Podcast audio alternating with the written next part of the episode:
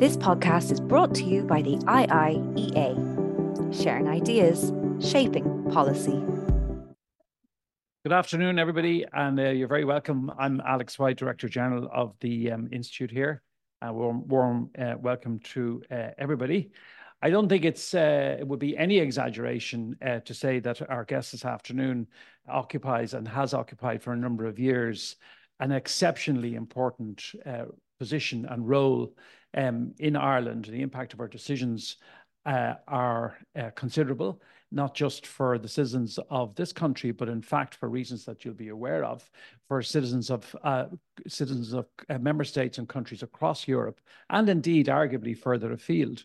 Um, Helen Dixon um, took up the role um, of Data Protection Protection Commissioner in Ireland in 2014.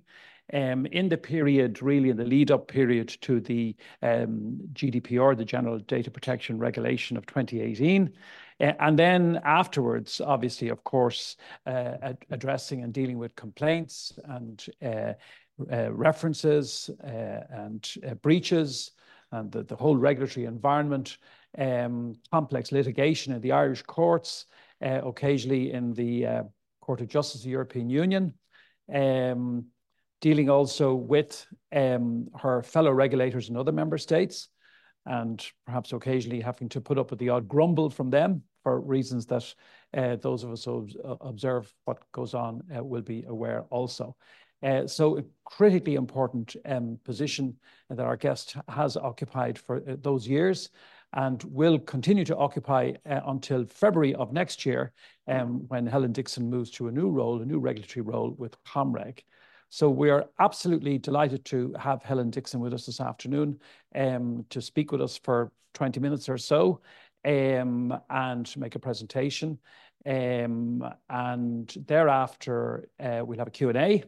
So if you have any questions you're here in the room, you can simply use the obvious expedient of putting your hand up to indicate that you'd like to ask a question. You might um, just give us your name and uh, designation or organization if you have one. And um, if you are watching us um, other than in the room from home or from your office or from somewhere else, either in Ireland or abroad, you'll be able to ask a question using the Q&A function on the uh, Zoom, which you're well familiar with at this stage. So just to remind you that the, the talk, the kind of initial presentation, and then also the Q&A, it's all on the record this afternoon. Uh, so I'm really looking forward to um, this presentation of Helen Dixon's and indeed to the discussion that we hope will follow thereafter. So it's my great pleasure to introduce um, Helen Dixon, Data Protection. Good afternoon, everyone, and thank you very much to Alex for the lovely introduction. And thanks as ever to the IIEA for the invitation to join you all here today. I've spoken several times at the IIEA during my tenure as commissioner. And indeed, I've attended very many excellent talks at the IIEA. I was thinking back to Terrell McSweeny, former FTC commissioner, who spoke here, the late Giovanni Buttarelli, Roberto Viola, and Koen Lenaerts, the president of the CJEU. These are talks over the last 10 years during my tenure that really stick out in my mind as being particularly insightful. Perhaps now, because the pandemic seems to be a little bit more in our rear view mirror, I'm out and about doing a lot of speaking events these days. There's a lot of conferences back on in Ireland, Brussels, and elsewhere, and requests then for individual contributions from me at events like this one today. And of course, the staff of the DPC are engaged in very significant outreach too. And I think it reflects an ever stronger appetite on the part of practitioners, businesses, NGOs, the public, and all types of organizations to engage with data protection issues and to seek to find pathways to ensuring that rights are protected, but personal data can still be processed where and as appropriate. One of the organizers from one of the very recent events I was doing when I was talking about some of the other events that I was going to be doing said to me, oh, I hope you've got a single transferable speech that you can roll out and of course, I don't, because the GDPR is very wide and vast in its scope and application, and it's also dynamic and fast moving in its implementation. And the messages to a group of C suite business leaders versus a group of very experienced EU data protection officers or a group of central bankers or a group of EU parliamentarians have to be tailored differently based on the time available. So the messages are always the same, but the subset that I can deliver in a short space of time has to be targeted. And so to today's event, where I'm going to attempt to go through a very whistle-stop tour of five years of application of the GDPR. And of course, I'm speaking here, here today on behalf of the Irish Data Protection Authority, but as Alex mentioned, in fact, my office plays an EU-wide role in enforcement of European data protection law, in that the Irish DPC is the lead supervisory authority for a lot of very large internet platforms and technology companies that are based here uh, on rules of EU establishment. But the role of lead is just that.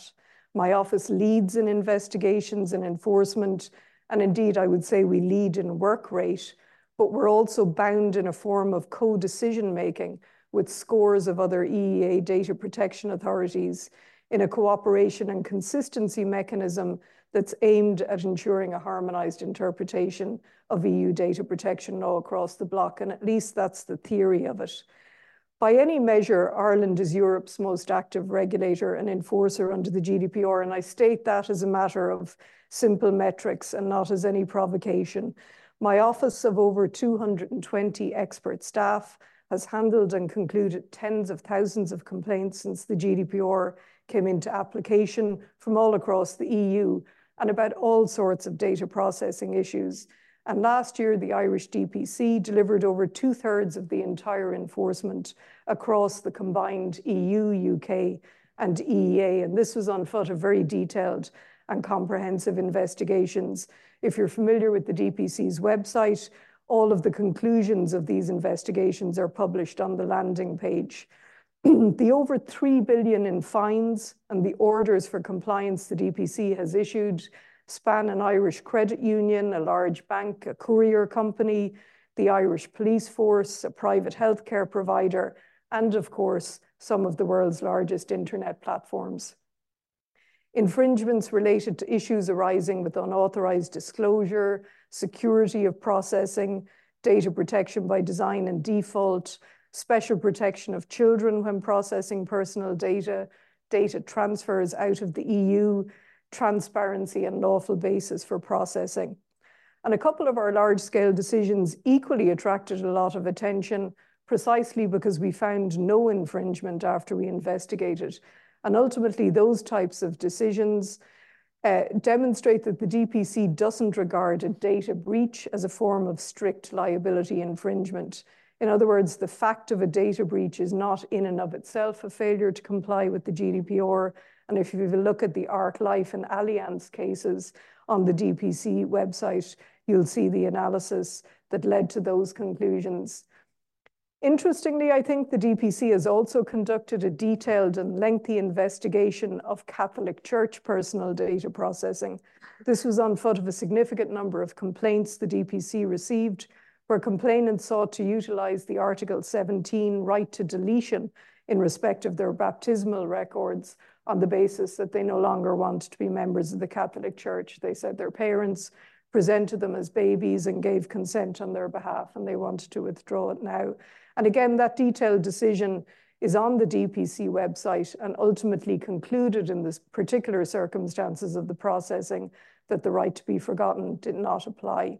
It's an interesting one, though, to have a look at because we had to look at canon law and where it uh, crossed over with, with the GDPR. It's noteworthy at this point that many of the bigger decisions the DPC has made are the subject of multiple complex litigation proceedings, three more sets of which were lodged just this week by Meta.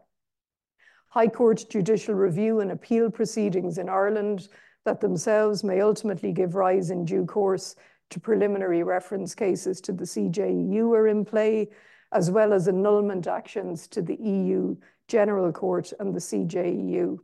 And so there are inevitable issues of sequencing involved in all of these proceedings now, as some of the EU level issues must typically be resolved before the High Court in Ireland can proceed with its hearings. And there are significant points of data protection substance but also big points of procedure in play in those proceedings. In some ways, I think the 2018 Act almost incentivizes appeals of the bigger cases because an automatic stay on fines kicks in. But equally, I do have to acknowledge, as I said, that there are novel points in terms of the application of the law that arise. And so I certainly am not questioning the motivation for lodging proceedings. There are now very considerable DPC resources, including much of my own time, directed to litigation matters on an ongoing basis. And one of the challenging aspects of matters the subject of litigation for a quasi-judicial decision maker, such as the role I have, is that I become largely constrained from appearing to play out the issues involved in the litigation when I speak publicly in ways that might appear that I'm trying to influence the outcome in the courts, which of course I won't seek to do. But I can speak factually about the cases, what the issues in play are, and what the likely timeframes are. In addition to all of that type of enforcement work and litigation, the DPC continues to issue guidance notes on the application of the GDPR on an ongoing basis, and we publish case studies quarterly in relation to data protection complaints we've investigated and resolved. Recently, we pulled together our case studies into a compendium of case studies, and we've had really positive feedback from practitioners and stakeholders on their utility. We also keep organizations on their toes in respect of direct marketing obligations under EU e-privacy legislation, and we take a number of successful prosecutions each year against organizations direct calling or SMSing individuals uh, without their consent or in contradiction of preferences they've indicated for marketing. Furthermore, the DPC has offered observations to government on hundreds of pieces of legislation on which it has mandatorily been consulted under the 2018 Act and the GDPR.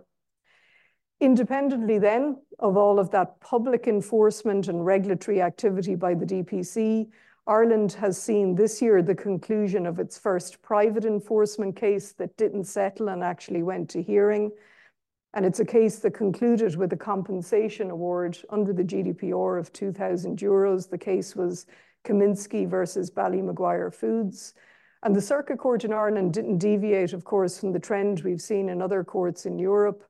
Uh, the court here found that there had to be a causal link between the damage asserted by the individual and the infringement of the GDPR, and found also that the loss in this case went beyond mere upset. So with all of this regulatory activity that I've outlined, and indeed enforcement activity, does it suggest the GDPR or privacy or data protection are winning on behalf of humankind? The question of whether we're all winning and what winning looks like is one I've come back to many times before. We know that measuring the impacts of regulation are very difficult. Assessing the cost for business, the savings to business, the boon to the economy of greater trust by consumers, and elimination of barriers to trade with a level playing field that harmonized standards bring, the better protection of rights and freedoms and elimination of discrimination. How do we measure all of this? How do we measure what processing by companies has been foregone after they concluded data risk uh, impact assessments?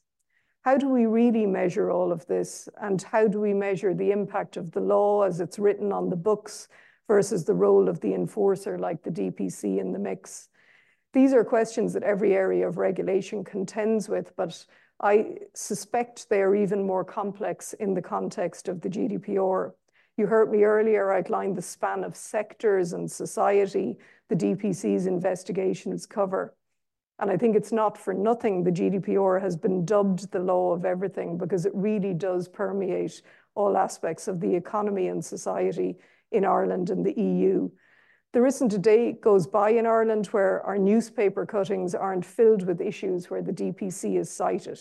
Issues to do with CCTV in local communities, whether our state broadcaster can publish a register of interests of its staff online, whether a local fast food outlet can install cameras in the vanity area of its restrooms, whether nursing homes can share information when passing on a patient that has a history of aggressive behavior towards other residents, or whether YouTube is entitled to deploy ad blocker detection software without explicit consent.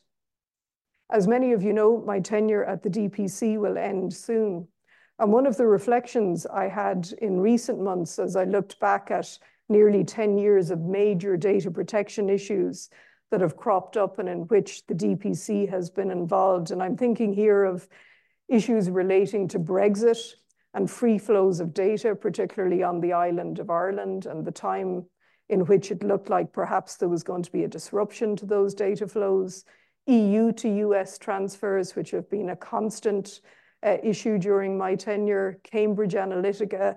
I should mention Eircode, since Alex is here, public services card, audit of political parties in Ireland, the Microsoft warrant case, and so on. There have been lots of issues have flared up and burned bright for a time. But I realized recently that the story that has lingered the longest and generated the most press cuttings, and with, with which perhaps there's been the biggest public connection that I've seen, is one that's actually outside the jurisdiction of my office, and it's the recent Public Service Northern Ireland data breach. And I think it's a case that almost in its simplicity illustrates so many truisms about data protection for us. Firstly, it, it reminds us of the CJEU's point about the care that's needed when transacting with large data sets. It reminds us also of the need for policies and processes that account for that human propensity to make mistakes. And most of all, I think it illustrates to us that context is everything in data protection terms. So from what we all understand in that PSNI data case, uh, an FOI request was being responded to, and erroneously, when the aggregated data in a spreadsheet was being published, the uh, full data sheets uh, from which the aggregated data was extracted were also published for a time online. And the 10,000 officers of the PSNI were identified with initials, surnames, ranks, and locations. And of course, if you think about it, if the same error occurred at the DPC, where we unintentionally published a spreadsheet of, of our 220 staff with those details, there would be no consequences. There would be no risk in actual fact for our staff. But in the case of the PSNI, uh, there are risks even up to a risk of life. So sometimes when we try to say that it's certain sectors or industries or platforms that are inherently high risk from a data processing point of view, we can miss the point. Because as we've seen from this type of issue here, also in, in, in the Irish jurisdiction in terms of DPC investigations, for example, of certain matters at Tusla, where there was a failure to redact sensitive data in documents, uh, allowing that information then to fall into the hands of the person a particular individual was in fact being protected against. Sometimes when I attend specialist data protection conferences and legal events, those of us who specialize in this area can become very mired in the complexity and some of the considerable and undoubted specialist technicalities of data protection law, transfer impact assessments, controller to processor agreements, homomorphic encryption, and other privacy enhancing technologies. And all of these are necessary to discuss and have their place, but we can lose sight in the debates and the arguments and the technicalities of what the ultimate purpose the GDPR serves is. And the GDPR shouldn't, of course, become an end in and of itself.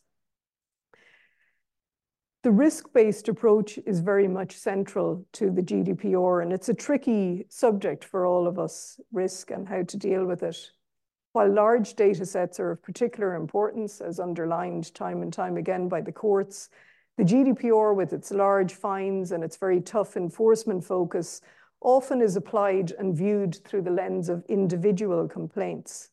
And we often talk in GDPR terms about organizations needing to avoid creeping out individuals in terms of how they use their personal data and avoiding going beyond what would be in the reasonable expectations of a person. But trying to design systemic processes and policies to safeguard personal data which comply with the GDPR, but which also meet the expectations of every affected individual is challenging. In an interesting judgment this year from the first tier tribunal in the UK, in the case Experian versus the Information Commissioner, the judge made a number of interesting and, and quite challenging observations, I think, one of which was by reference to the obligation on organizations to deliver transparency and to layer information appropriately for users. The judge said that ultimately it was a matter of judgment, because what surprises one person may not surprise another. And he said the mere fact that some people might subjectively find some things surprising is not a particularly useful yardstick. In digital platform terms, it's interesting, I think, to consider at this point how much we understand about user perceptions about data protection. I very often quote a Dutch study titled Data Protection or Data Frustration, Individual Perceptions and Attitudes Towards the GDPR. And I cite it often because it's one of the rare empirical studies there is. It was published in 2020. And it highlighted that enhancing control over one's data and raising awareness were among the main aims that the EU Commission set for the GDPR. But in that study, what the author, authors found were high levels of reactance to the GDPR amongst those they interviewed.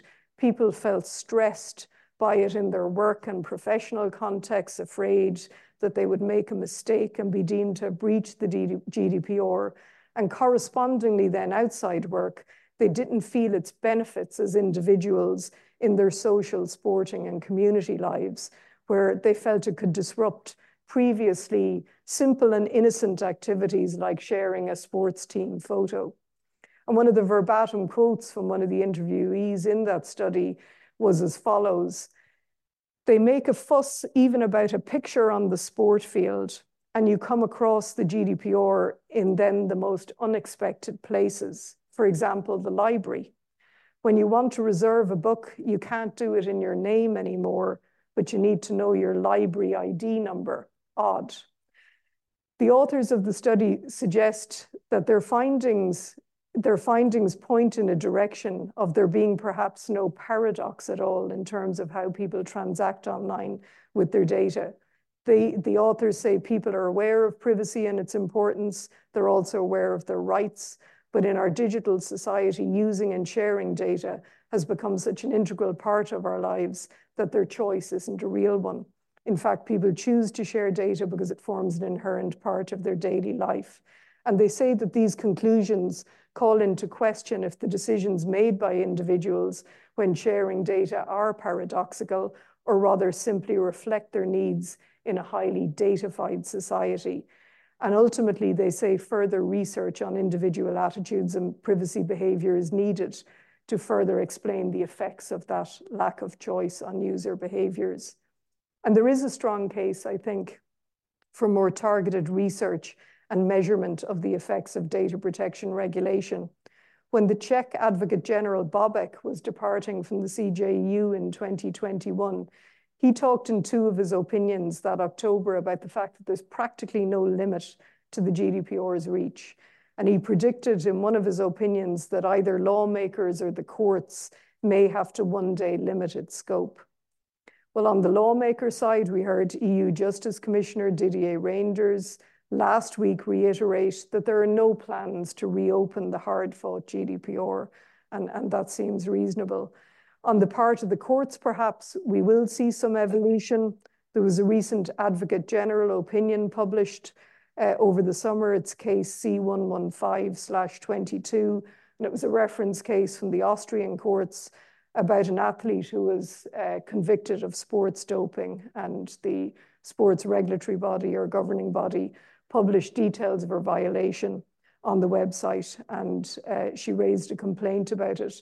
And interestingly, the Advocate General who, who opined on this before the court gives final judgment said, well, first of all, sports doping isn't regulated by EU law, so this issue doesn't fall to be looked at under the GDPR.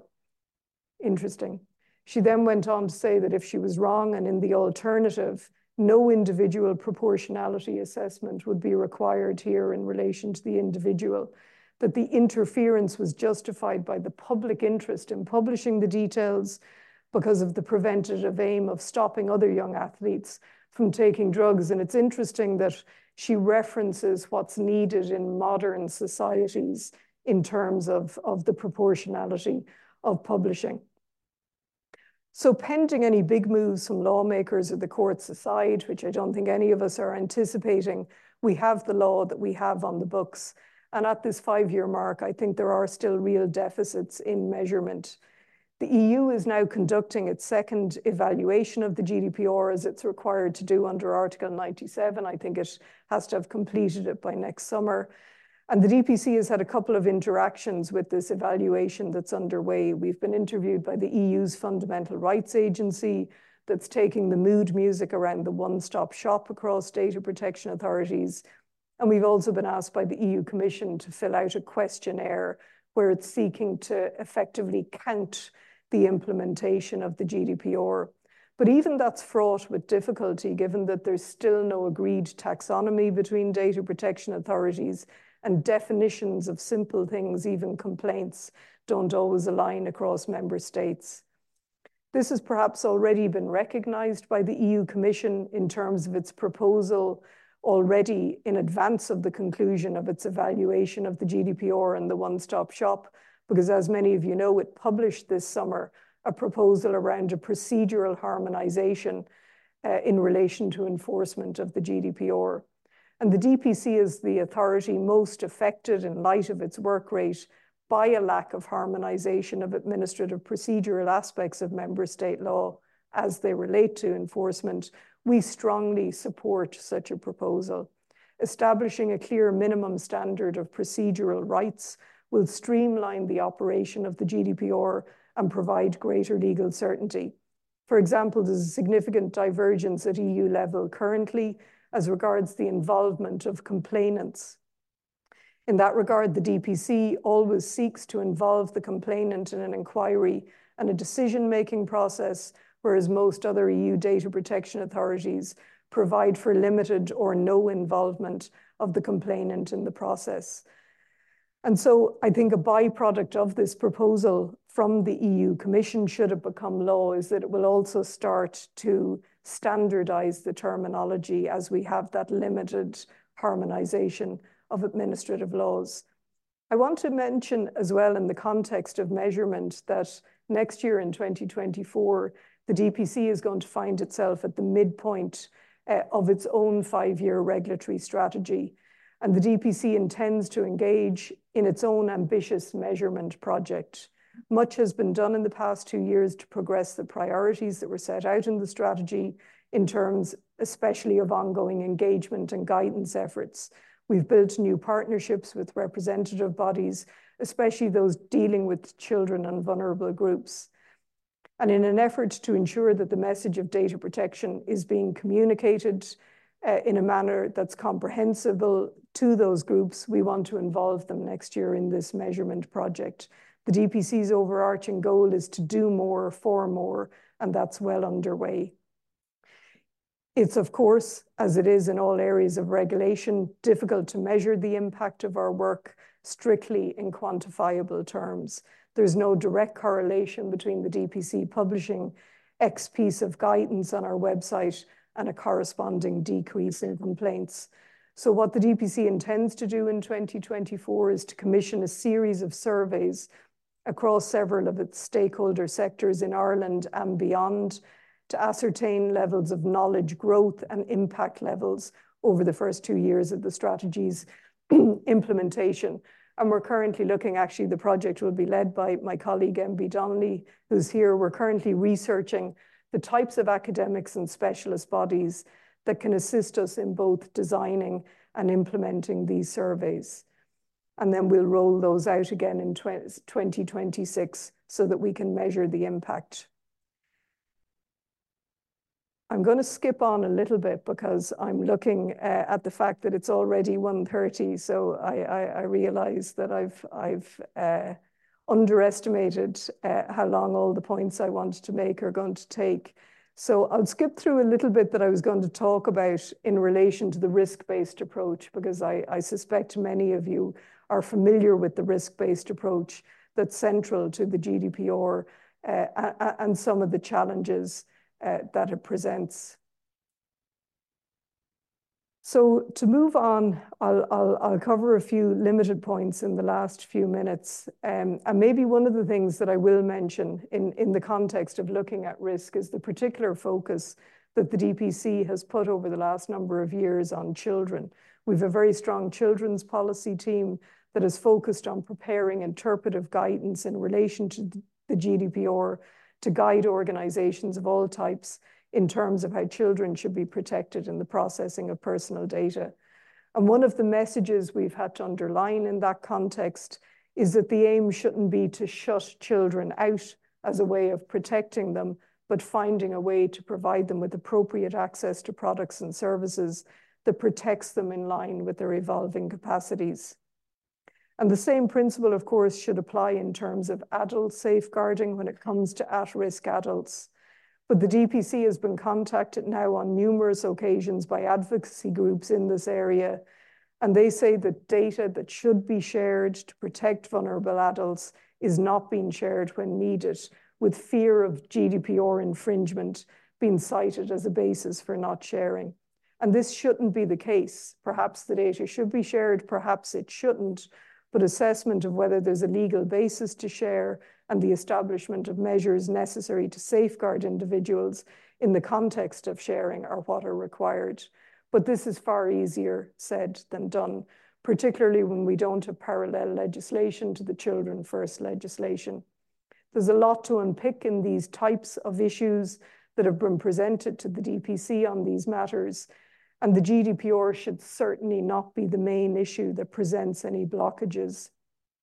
The Law Reform Commission in Ireland is conducting a detailed study currently, which will be published, I believe, by the year end, uh, and it's a study on a regulatory framework for adult safeguarding.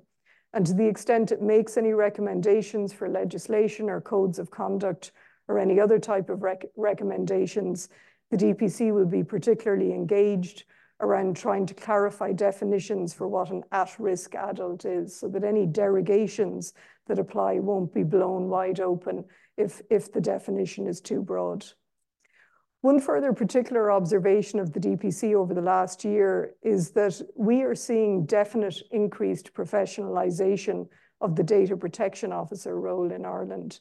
And we can identify now clear characteristics of the good DPOs who can understand risk, who know their business, who can accept there aren't definite answers and precedents to everything, but can still plot an appropriate course that's both protective of rights but allows a business to run. On the other end of the scale, we're seeing small practices that are simply ignoring data subjects and the GDPR and the DPC. In several cases, in very recent months, I've had to issue enforcement notices to these small businesses to try and compel release of data to individuals. My letters are ignored. We make phone calls and we're greeted with great hostility and told that these small businesses are trying to stay afloat and they don't need all this paperwork and GDPR headache on top of them. And so the DPC needs to factor all of this as we go forward into how we support compliance across the board. Additionally, we're still getting an awful lot of household CCTV complaints, and these are an area of great difficulty because in many cases, the issues are far greater than data protection when neighbours fall out. As I've said today, it is all that I've said actually today is really by way of concluding that the GDPR, with its very broad scope, has a long way to go despite its successes in protecting rights. We've a long way to go in terms of developing greater understanding of the risk-based approach, reaching better legal certainty on fundamental principles, which will happen in part through adjudication by the courts. And there are now about 50 cases pending before the CJEU, which in due course will provide more guidance. As I said, equally, I think through more empirical research by academics, we'll start to understand our datafied society better and in the round. The very final thing to say is, of course, that the GDPR is no longer the only show in town, particularly when it comes to technology and digital regulation. Everyone listening here today will be well familiar with the suite of new digital laws that Europe has proposed and adopted and put into application already in some cases, like the Digital Services Act.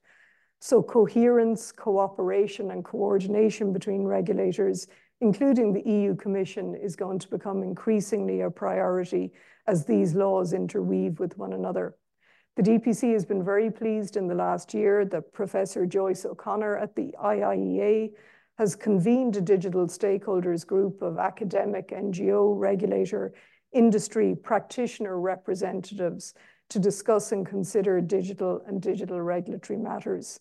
While it deliberately hasn't had any hard outputs yet uh, from the forum, it's already providing a very useful way in which policy matters can be discussed between stakeholders.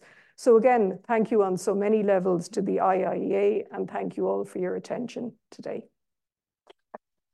This podcast is brought to you by the IIEA, sharing ideas, shaping policy.